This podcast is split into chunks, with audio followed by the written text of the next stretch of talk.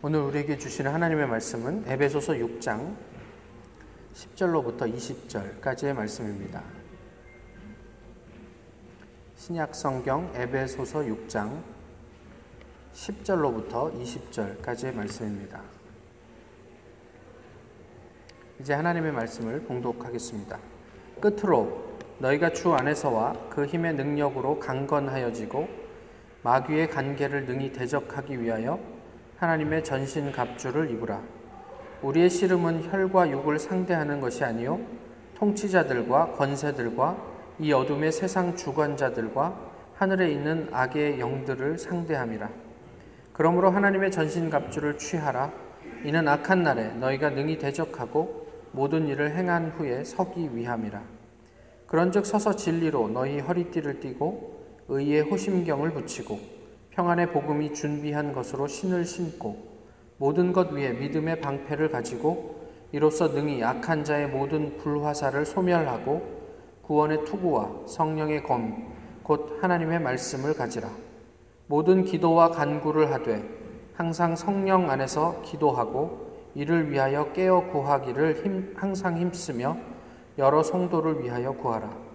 또 나를 위하여 구할 것은 내게 말씀을 주사 나로 입을 열어 복음의 비밀을 담대히 알리게 하옵소서 할 것이니 이 일을 위하여 내가 쇠사슬에 매인 사신이 된 것은 나로 이 일에 당연히 할 말을 담대히 하게 하려 하심이라.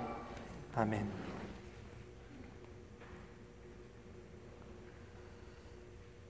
어, 성경을 많이 읽으나 적게 읽으나 또 교회를 뭐 어느 정도 다니신 분들은 오늘 본문을 익히 잘 알고 계실 것입니다. 하나님의 전신 갑주. 근데 오늘 본문을 읽으시면 어, 어떤 생각이 드시는지 모르겠어요. 근데 대개는 그 신앙적인 어떤 영웅, 그래서 어 그런 영웅을 상정하고 어 뭐 때로는 야, 나도 저렇게 됐으면 좋겠다 이런 부러움을 가지기도 하지만 그러면서 동시에 그 영적인 어벤져스가 아, 내가 되는 것에 대해서는 아, 좀 부담스럽기도 하다. 그러니까 마치 그런 그 영웅이 되기 위해서는 내가 지금 어, 가지고 있는 모든 것들을 포기해야 할 것만 같고 또 누리고 있는 기득권들을 내려놓고 뭐 고생해야 할 것만 같은 뭐 그런 생각 때문에 그럴 수도 있겠죠. 아, 거창고등학교에 대해서 예전에도 제가 한번 어, 그 직업 선택의 10개명을 소개해 드린 적이 있었던 것 같은데 어, 몇 가지만 좀 말씀을 드리면 월급이 적은 쪽을 택해라. 직업을 선택할 때의 어떤 기준이라고 어, 학교에서 가르쳐 주는 내용이죠. 내가 원하는 곳이 아니라 나를 필요로 하는 곳을 택하라. 어, 승진 기회가 거의 없는 곳을 택하라. 장래성이 전혀 없다고 생각하는 곳으로 가라. 어, 사회적 존경 같은 것은 바라볼 수 없는 곳으로 가라. 그 다음에 뭐 부모나 아내나 약혼자가 반대하면 틀림없다. 거기로 가라. 왕 관이 아니라 단두대가 기다리고 있는 곳으로 가라. 이렇게 학생들을 가르치는 거예요, 고등학교 때. 사실 거창고등학교가 한, 국에서그 주목을 받게 된 것은 수업을 하다가 학생들이 아, 오늘은 뭐, 뭐 토끼 잡으러 가요. 그러면 그렇게 해라. 그래갖고 토끼 잡으러 가고. 그래서, 어, 학력, 또 학업도 중요하지만 그외 인성에 집중하는 학교다. 그래서 어, 한국에서 주목을 받는 어, 학교입니다. 많은 찬사가 쏟아졌고요. 또 어떤 분들은 아, 그 학교를 다녔으면 좋았겠다라는 부러움을 어, 이렇게 비치기도 했습니다.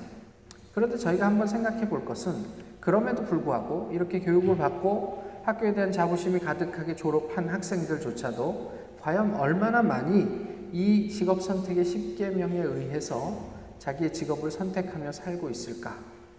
이게 궁금한 거예요. 또 얼마나 많은 부모님들이 이거에 근거해서 자녀들이 직업을 선택할 때, 야, 단두대 있는 대로 가라. 장래성이 전혀 없는 회사로 너 가서 거기서 열심히 고생만 해라. 뭐 이렇게 격려할 수 있는 부모님이 있겠는가 싶은 거죠. 우리가 배운 것과는 별개로 또 우리가 심정적으로 동의하는 것과는 별개로 우리가 실제로 살아가는 일에 있어서 그것이 옳다고 하더라도 그렇게 사는 것은 그렇게 만만한 일은 아니다 싶습니다. 이제 방학이 끝나버렸네요. 오늘이 방학 마지막인데 어, 지난 여름 동안 어디 좋은 곳을 다녀오셨습니까? 또 좋은 여행지에 다녀오신 분들은 아 여기저기를 갔는데 참 좋더라. 그러면서 이런저런 경험들을 이야기해 주시죠. 그런 경험을 들을, 들을 때 저희도 유쾌해집니다. 그러면서 저희 마음속으로는 무슨 생각을 하냐면 그렇게 좋으면 나도 언젠가 한번 거기 가봐야겠다 이런 생각을 하죠.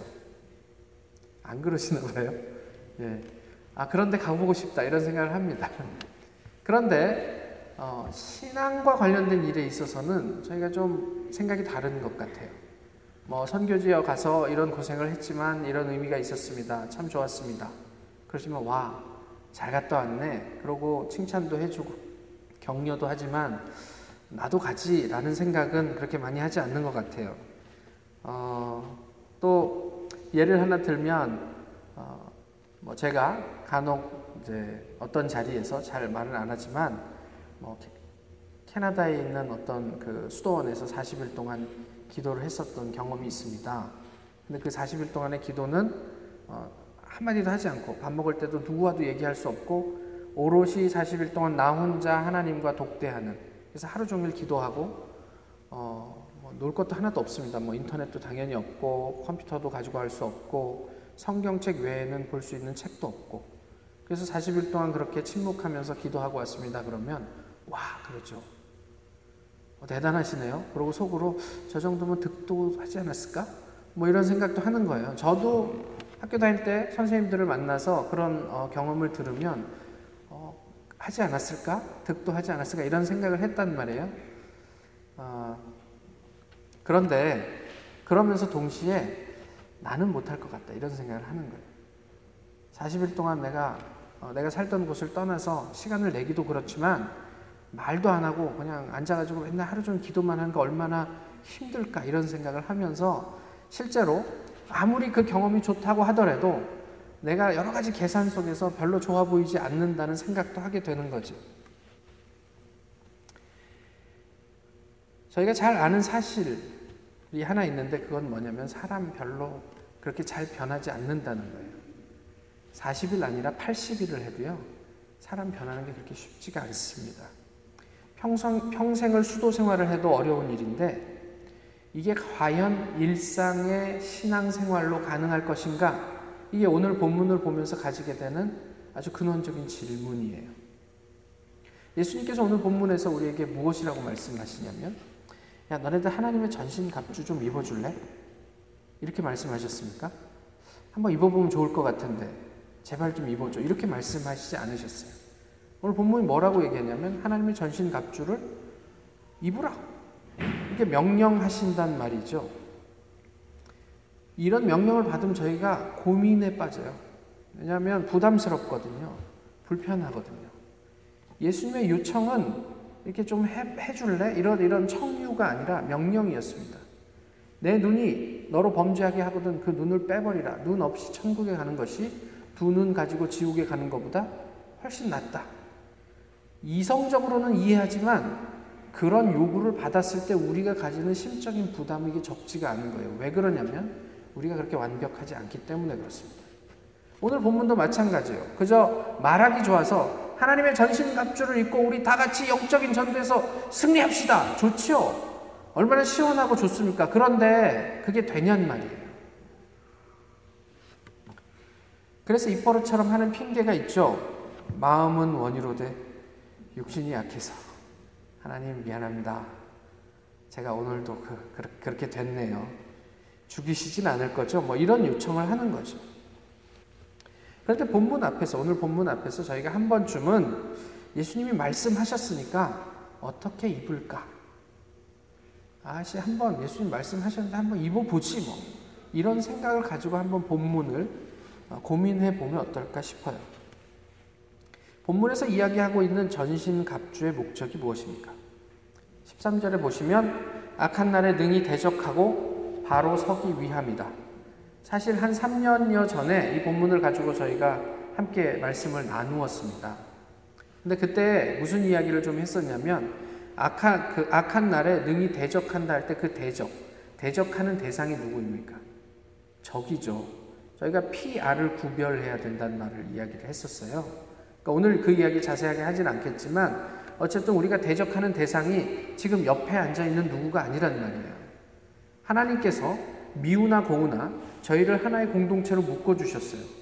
여기까지 어떻게 오셨든지 간에 하나님의 섭리 가운데 우리가 하나의 공동체를 이루어 주님의 교회라는 이름으로 우리의 신앙과 삶을 나누고 있단 말이에요. 그러면 저희는 적어도 아군이에요. 그러니까 저희가 이렇게 칼끝을 겨누어야 할 대상이 아니란 말이죠. 그러니까 전신갑주를 가지고 우리가 해야 할 일은 무엇이냐면 피아를 정확하게 구별해서 그래서 적군을 향해서 그 칼, 칼끝을 들이대는 것. 그것이 전신갑주를 입고서 해야 할 어, 가장 중요한 일입니다. 그래서 우리 스스로가 우리 공동체를 지키고 온전하게 살게 하기 위함. 이것이 전신갑주의 목적이죠. 내용은 이렇습니다. 진리의 허리띠, 의의 흉배, 평안의 복음이 예비한 신발, 구원의 투구, 믿음의 방패, 성령의 검. 근데 너무 철학적이에요. 진리, 의, 평안, 믿음, 구원, 성령, 말씀, 사랑과 희락과 화평과 자비와 양성과 오래 참음과 온유와 충성과 절제 뭐 이런 것들 아마 듣기만 해도 복잡합니다. 무슨 의미인지 금방 다가오지 않지요. 그런데 이렇게 한번 질문해 보면 어떨까요? 우리는 얼마나 진실하게 참되게 삶을 살아가고 있습니까? 저희는 얼마나 하나님 앞에서 의로움을 지향하고 있습니까? 주님께서 말씀하신 대로 우리는 평화의 도구가 되어서 살고 있습니까? 평화의 도구가 된다는 것은 무엇입니까? 누구 싸우는데 가서 싸움 말리는 것이 평화의 도구입니까? 물론 그것도 한 일부가 될 수 있겠죠. 평화의 도구란 얘기는 다른 사람으로 하여금 우리가 샬롬을 경험하며 살 수 있게 만들어 주는 거 아니에요. 그러면 그 사람이 배를 골고 있으면 밥 한 끼 사주는 것도 평화의 도구로 사는 것입니다. 그것이 하나님의 뜻대로 사는 것이라면 의로움이 될 수 있겠죠. 우리는 얼만큼 구원받은 사람처럼 삽니까? 천국의 소망을 두고 이 땅을 살고 있습니까? 아니면 마치 이 땅밖에 없는 것처럼 이 땅에 올인하면서 살고 있습니까? 이렇게 얘기하면 이 땅의 삶은 대충 살고 어, 천국만 바라보면서 맨날 교회 와서 기도해라 이렇게 들으시는 분들 이 간혹 있는 것 같은데 그게 아니에요. 적어도 저희가 천국을 바라보고 있다면 이 땅에서 사는 삶의 자세가 내가 진실하게 나의 삶에 대해서 최선을 다하든 또는 때로는 모자라든 그럼에도 불구하고 하나님을 끊임없이 인식하면서 살 수 있다는 의미입니다. 또 내가 많이 가졌든 적게 가졌든 하나님이 천지 주제이시기 때문에 모든 것을 가진 듯이 살 수 있는 것을 의미합니다. 이제 비록 하나님께서 부르시는 날 육신의 죽음을 맞이하겠지만 죽으나 죽지 않는 자처럼 사는 것을 의미합니다. 그런데 저희의 삶을 가만히 돌아보면 세상 속에서 하나님과 무관하게 사는 사람과 무엇이 다르냐 말이에요.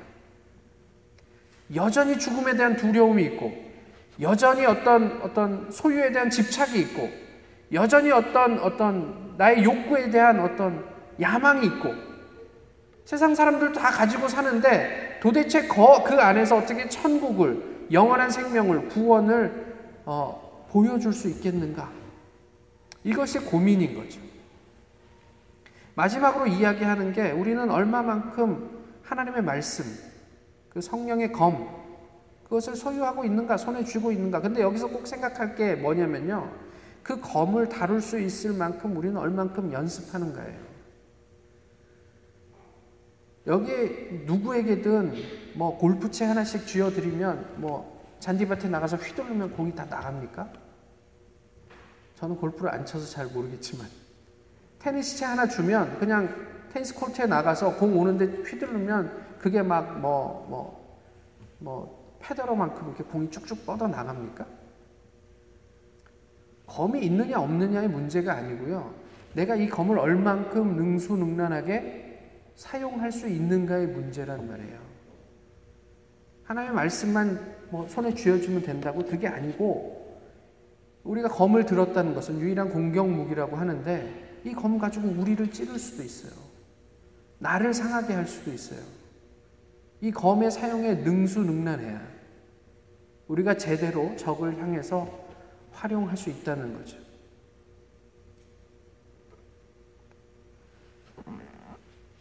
조금 생각해 보면 말씀드렸던 것처럼 다섯 가지는 수비적인 의미가 있습니다. 투구나 흉배나 뭐 허리띠, 그다음에 신발, 뭐 이런 것들이 다 그런 어떤 그 소극적인 수동적인 어떤 방어의 의미를 가지고 있죠. 그런데 칼이 없으면 이 다섯 가지가 별 의미가 없어요. 아, 공격은 최선의 수비라고 했습니까?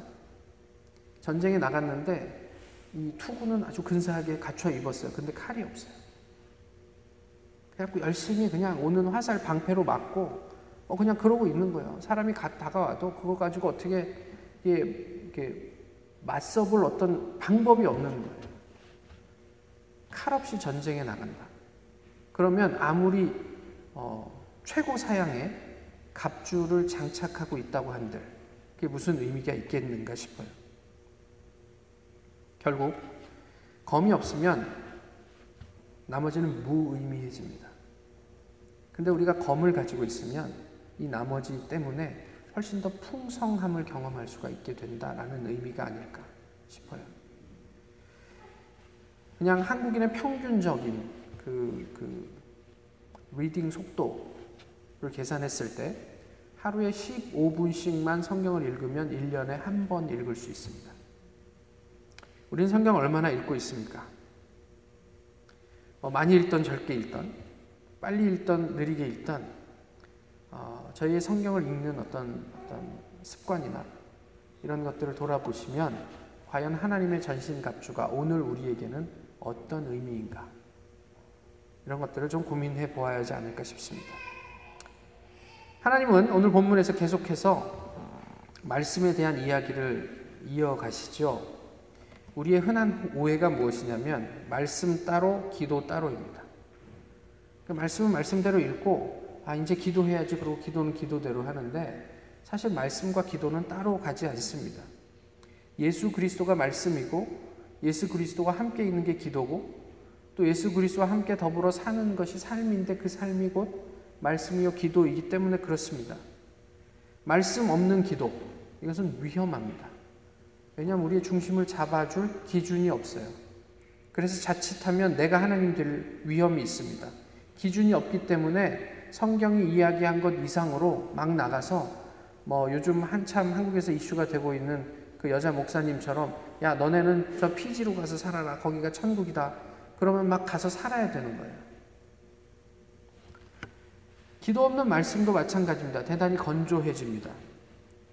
기도하면서 하나님께서 그 말씀을 우리 가슴 가운데 어, 이렇게 살아나게 하시고 그것이 우리의 삶에 적용됐을 때 그 말씀이 풍성하게 우리에게 경험되는 것을 우리가 알게 되죠. 그래서 17절에 이야기하는 말씀을 가지는 것, 그것은 18절에서 말씀하고 있는 모든 기도와 간구를 하는 것과 같은 선상에서 이해를 하셔야 된다는 얘기예요. 그러면서 바울이 그렇게 사람들에게 이, 이야기하면서 자기 자신을 위해서 하나 부탁을 하죠. 내게 말씀을 주사 나로 입을 열어 복음의 비밀을 담대히 알리게 기도해 달라고. 하나님의 전신 갑주를 취해야 할 또 하나의 이유가 이것입니다. 뭐 우리가 전신 갑주를 취해서 뭐 세상을 정복하고 뭐 사람들을 뭐막 있는 대로 말씀의 검으로 찔러서 교회로 다 데리고 오고 이런 이야기를 하는 게 아니고요. 하나님의 말씀이 우리에게 충분히 채워져서 내가 입을 열어 하나님의 복음의 비밀을 사람들에게 전할 수 있게 기도해 달라고 요청하는 거예요. 그것이 우리가 전신 갑주를 입고 할 수 있는 일인 거죠. 근데 여기에 한 가지 단어가 붙습니다. 뭐냐면 담대히.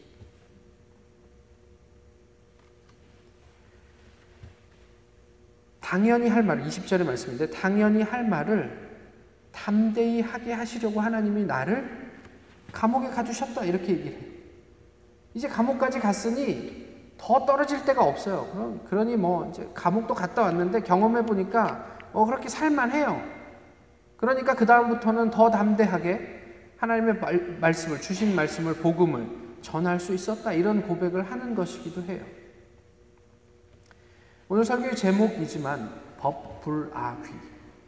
이게 뭐 이렇게 법이 나오고 불이 나오고 하니까 무슨 불교 용어인 것 같지만 법법자의 아니 불자 그리고 아부하다의 아자 귀할 귀자입니다. 그 예전에 그 이 한비자 책에 나오는 내용인데요. 그 주나라의 왕이 주나라 하 무슨 나라지? 무슨 나라의 왕이 자기 이제 후손 왕 왕의 후손인 태자를 부릅니다. 그래서 이 태자가 왕의 부름을 받고 궁에 들어가는데 그날따라 비가 많이 와서 이제 젖기 싫어가지고 이제 마차를 타고 이동을 하죠. 그런데 그 나라의 법이 이제 어떤 문에서부터 내궁까지는 어떤 누구도 마차를 타고 들어갈 수가 없습니다. 근데 이 태자가 마차를 타고 그 문에 도달했는데 그 문의 관리가 그 마차를 세우지요. 이제 태자인 것을 확인하고 어 이제 좀 들어가자. 그런데 어 마차에서 내리셔야 됩니다. 그랬더니 내가 지금 태자인데 앞으로 임금이 될 사람인데 네가 내 앞에서 지금 무슨 소리를 하는 거냐? 라면서 호통을 칩니다. 아니 우리나라 법에 어느 누구도 이 문 이후부터는 마차를 타고 내궁까지 들어갈 수가 없습니다. 내리십시오. 근데 태자가 말을 안 들으니까 칼을 빼서 그 마차를 부셔버렸어요. 그러니까 자존심도 상하고 이 자식이 나를 뭐 그 무시하나? 그래서 이 태자가 왕 앞에 가서 얘기합니다. 아버지, 저기 문지기 저 관리를 죽여주십시오. 제 말을 이렇게 거역하고 이렇게 막 마차도 부셔버렸습니다. 그러니까 아버지가 듣고 있더니 아, 이렇게 얘기를 했습니다. 네가 잘못한 게 분명하고 그 사람을 죽여달라고 그러는데 그 사람은 너에게도 진실했고 나에게도 합당한데 내가 그 사람 어떻게 죽일 수 있을까? 에서 나온 말입니다. 법불악위. 법은 귀한 사람 앞에서도 아부하지 않는다. 바울의 요청은 진리의 말씀을 그게 누구이든지 간에 자기의 생사 여탈권을 쥐고 있는 권세자 앞에서도 눈치 보지 않고 전할 수 있는 용기를 달라고 사람들에게 기도를 부탁합니다. 근데 다른 한편으로는요, 얼마나 부담스럽고 힘들었으면 그런 기도를 끊임없이 부탁했을까 싶어요. 내가 담대히 전할 수 있도록 기도해 주십시오. 내가 그 사람들 앞에 설 때마다 그냥 심장이 쫄깃쫄깃합니다. 나도 인간인지라 어떻게 정말 이또 또 다른 고통 가운데 내가 노출이 될까봐 정말 부담스럽습니다. 그러나 담대히 전해야 할 말을 전할 수 있도록 기도해 주십시오. 하나님의 전신 갑주를 입지 않고서는 할 수 없는 일이기에 그것을 부탁했는지도 모르겠다 싶습니다.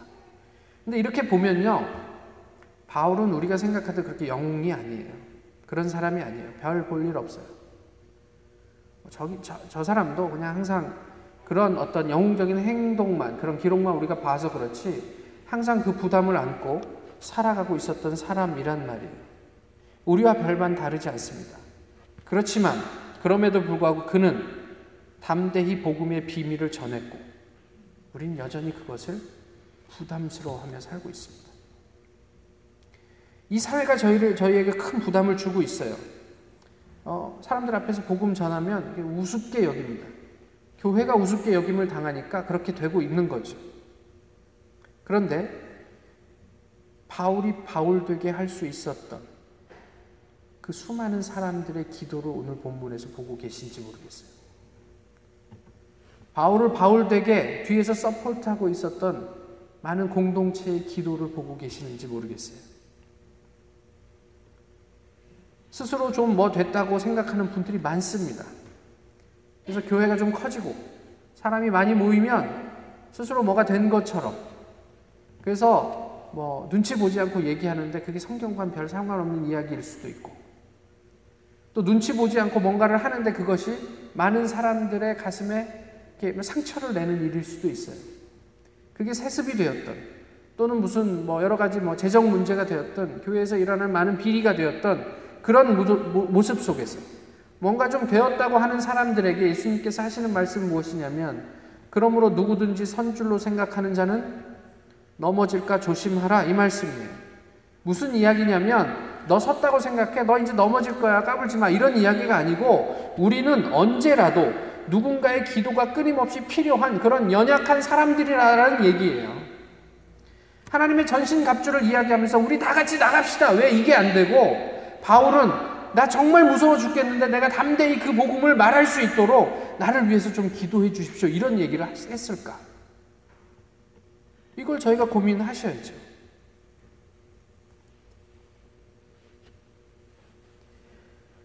사무엘 하 7장 1절에 왜 사무엘이 바세바를 가늠하고 넘어졌는지 이유를 이야기하고 있습니다.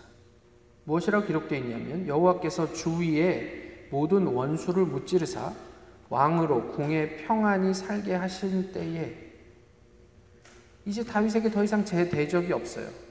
그리고 왕궁에 평안, 평안 하게 거하게 할 때에 더 이상 하나님이 필요 없어졌을 때에 이제 굳이 절박하게 하나님 앞에 기도하지 않아도 됐을 그때에 다윗은 하나님을 인식하지 못하고 바세바를 가늠하는 범죄를 저지르게 되는 거죠. 바세바를 가늠하고 나가서 바세바의 아내 아니 남편 우리아를 살인하는 범죄까지 짓고도 양심의 가책을 받지 않을 만큼 무뎌진 사람이 되었다. 그것이 무엇을 이야기합니까? 여전히 다윗조차도 어, 그럴 수 있는 사람이다, 연약한 사람이다 라는 것을 이야기하는 거예요. 우리 중 누구라도 우리 스스로 하는 기도는 물론이고 공동체의 영적인 지원 없이 살 수 있는 사람은 없습니다. 그러니까 우리가 서로를 돌아보면서 뭔가 마음에 들지 않고 부족한 게 느껴지시면 칼끝을 겨누는 게 아니라 기도해야죠. 그 사람이 그리스도의 복음의 비밀을 전하는, 담대하게 전하는 사람이 되게 해주십사. 기도해야죠. 마땅히 해야 할 말을 담대히 말할 수 있게 해주십사. 기도해야죠. 사람 간의 공동체와 더불어서 오늘 본문을 통해 하나님과의 공동체성을 보게 돼요. 우리의 연약함 때문에 우리는 어쩌면 평생 하나님의 전신 갑주를 입지 못할 수도 있습니다. 아니 어쩌면 그건 불가능한 일일 수도 있어요. 여기에 성령의 말할 수 없는 탄식의 기도가 있습니다. 성령께서 말할 수 없는 탄식으로 성도를 위해서 간구하세요. 동역하세요. 오늘 본문 10절은 이렇게 시작하고 있죠. 주 안에서 그 힘의 능력으로 강건하여지고. 나는 이제부터 전신 갑주를 입을 거야. 매일 뭐 하루에 한 시간씩 성경 읽고 한 시간씩 기도하고 그리고 아침, 점심, 저녁 때마다 이렇게 뭐, 뭐 하고 그렇게 해서 전신 갑주가 입어지는 게 아니라는 말이에요. 예수 그리스도 안에서 그 힘의 능력으로 강건케 될 때 가능한 일이라고 얘기를 하는 거죠. 18절은 무엇이라고 얘기합니까? 모든 기도와 간구를 하되 성령 안에서 기도하고 에베소서에서 예수 안에서 주 안에서 성령 안에서 다 같은 의미예요. 근데 거기에 무슨 단어가 하나 더 들어가 있어요? 항상 한시라도 성령 밖으로 떠날 수 없는 우리의 모습을 보여주고 있는 거예요. 기도하시되 말씀 보시되 항상 성령 안에서 주 안에서 그 힘의 능력으로 강건하여지고 이것이 성령이 우리를 위해서 동력하시는 자리입니다. 그 힘에 의지해 우리가 하나님의 전신갑주를 소망할 수 있게 됨을 이야기하고 있는 거예요. 그 하나님의 전신갑주를 입고 서로가 함께 아군이 되어서 이 세상의 모든 화전을 소멸하고 하나님 나라의 복음의 비밀을 더불어 담대히 증거하는 것. 그것이 오늘 본문을 통해서 아니 에베소서가 교회를 이야기하는데 교회를 통해서 하나님께서 세상 가운데 이루어 가시기 원하는 하나님의 역사들란 말이죠. 신앙의 목적은 어떤 상황에서도 타협하지 않고 아부하지 않는 진리를 전하는 것이고 마지막 날에 하나님 앞에 우리 각 사람이 바로 서는 것입니다. 우리가 이 땅에 살면서 누리게 될 모든 것이 신앙의 목적이 아니고 마지막 날에 우리가 하나님 앞에 단독자로 하나님의 자녀로서 하나님의 생명책에 이름이 기록된 자로서 제대로 서는 것이 우리 신앙의 목적입니다.